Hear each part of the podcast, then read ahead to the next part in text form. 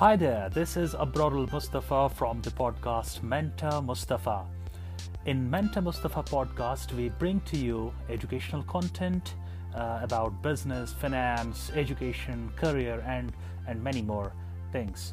In today's podcast, we shall discuss one common English grammatical mistake that people in the subcontinent, Indian subcontinent, in and around India often make.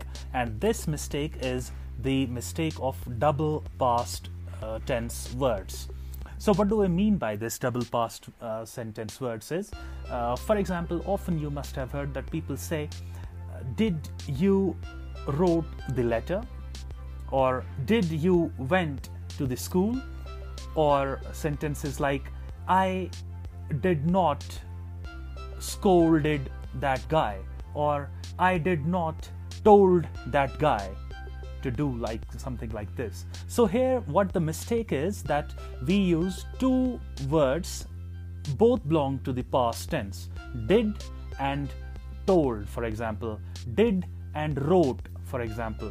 So the correct form would be did you scold? First tense. Did you scold? Uh, this is the present tense word. Scold, not scolded that's the past uh, form of this word. We do not have to use past form, we should use the present form because we already used the word did the auxiliary verb, the, the helping verb, did, we have already used that in the uh, past form. The next word should not be used in the past form, it should be used in the present form. So the correct words, the correct sentences would be Did I scold that guy? I did not write the letter. He did not waste his time. He did talk to that guy. These are the correct forms of sentences. We should avoid using double past words. We should use the first helping verb as past and the main verb should be used in the present form. I hope you like this short podcast.